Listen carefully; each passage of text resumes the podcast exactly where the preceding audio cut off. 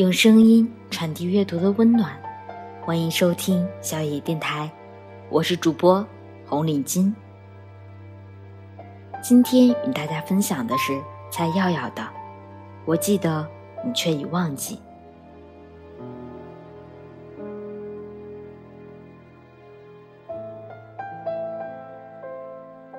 他喜欢吃面食，我喜欢吃米饭，但是这不妨碍我们成为了情侣。今年是我们恋爱的第4年，同居的第3年。他下班回来会迅速蹬掉皮鞋，换上拖鞋后就自然躺在沙发上开始看电视，然后等我开饭。我们租了一个房子，2房1厅，1间卧室，1间客厅，还有1间书房。书房已经慢慢变成了他的游戏室，他吃完饭就会钻进书房打游戏或者看电影。我们不再去散步，也不会坐在阳台上一起喝1点酒。很多时候我们是沉默的，各自做着各自的事情。我们每天最多的交流似乎就是在我准备进厨房的时候，他会把眼睛从电视屏幕上挪开，对我说：哎，做个面汤吧，或是下个水饺吧。有时他没说，我也会另外热一点馒头给他。他不爱吃米饭，爱吃面，我知道。还记得那时候我们刚住到一起，一下班回来他就会冲进厨房，从后面紧紧地抱住我，然后亲吻我的脖子。看见我在给他煮面，他就嘻嘻地笑，说：你对我最好了，你做的面比我妈做的还好吃。他不爱蔬菜，我总担心他会缺乏维生素，经常把菠菜拧出汁来和进面里，细细地擀成一张大面皮，再用手撕了做面片汤。先用几块番茄下热油爆香，撒一把蒜头，顿时锅里的味道就诱人了起来。这时他在客厅要是闻见，总是大喊：亲爱的，真香啊。再倒入高汤，再放几块滚刀黄瓜和木耳，等一开锅就把扯好的面片下了，再倒半包肥牛肉，等面煮好了打1只鸡蛋进去，撒一点胡椒粉，1把葱花，热腾腾一红快绿地端到他面前。他大声吸溜着面条，我就满足地对他笑。我不太爱吃面，每次他吃面我就煮一点米饭或是皮蛋粥。他刚开始也会说怕我麻烦累着了，跟着我吃米饭。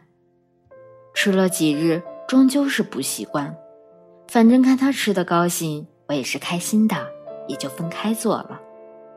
时间久了他也就不再说什么了。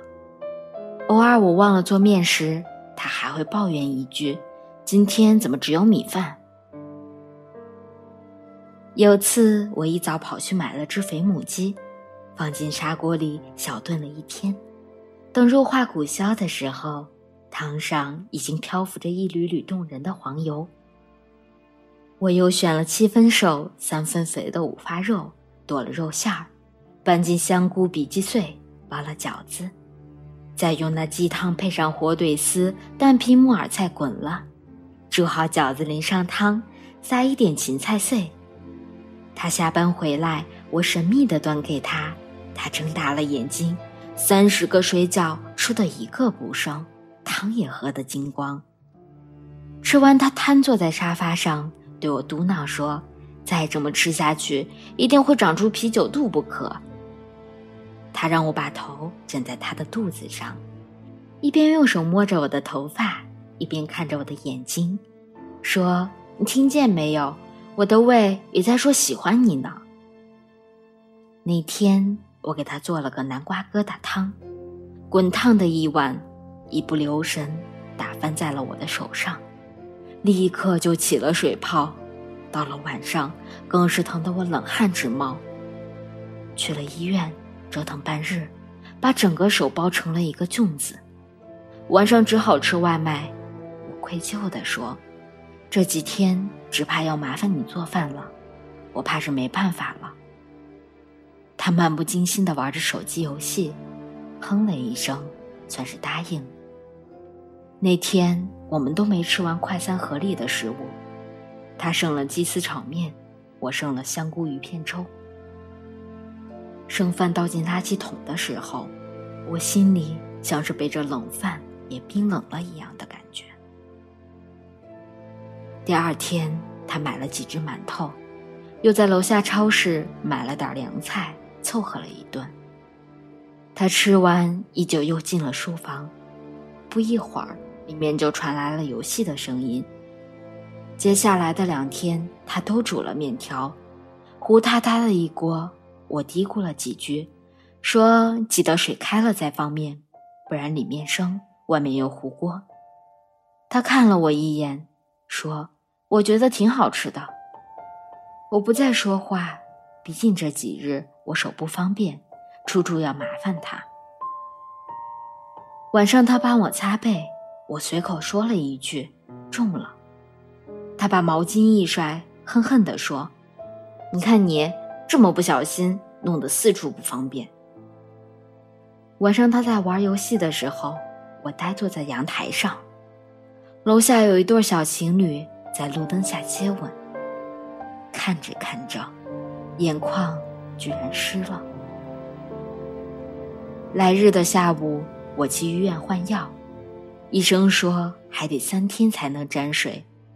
我叹了一口气，不由地说道，这手再不好，很多事情也只怕不会好了。等到家，他已经下班了，正在厨房里煮晚饭。我手还是不方便，也帮不上忙，就等他开饭。他端了炒面和一个过油肉出来，我皱了皱眉，忍不住说，没了。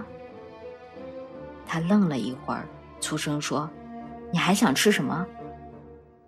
我听见我自己说，我想吃米饭。他提高了声线，你就不能将就几天吗？我下班回来已经很累了，随便吃一下，过几天等你好了，你爱吃什么，自己煮什么。我轻轻地站起来，端起那盘炒面，狠狠地摔在地上，对着他错愕愤怒的脸，我一字一句地告诉他，我记得你爱吃面，你却一点也不记得我爱吃的，从来都是米饭。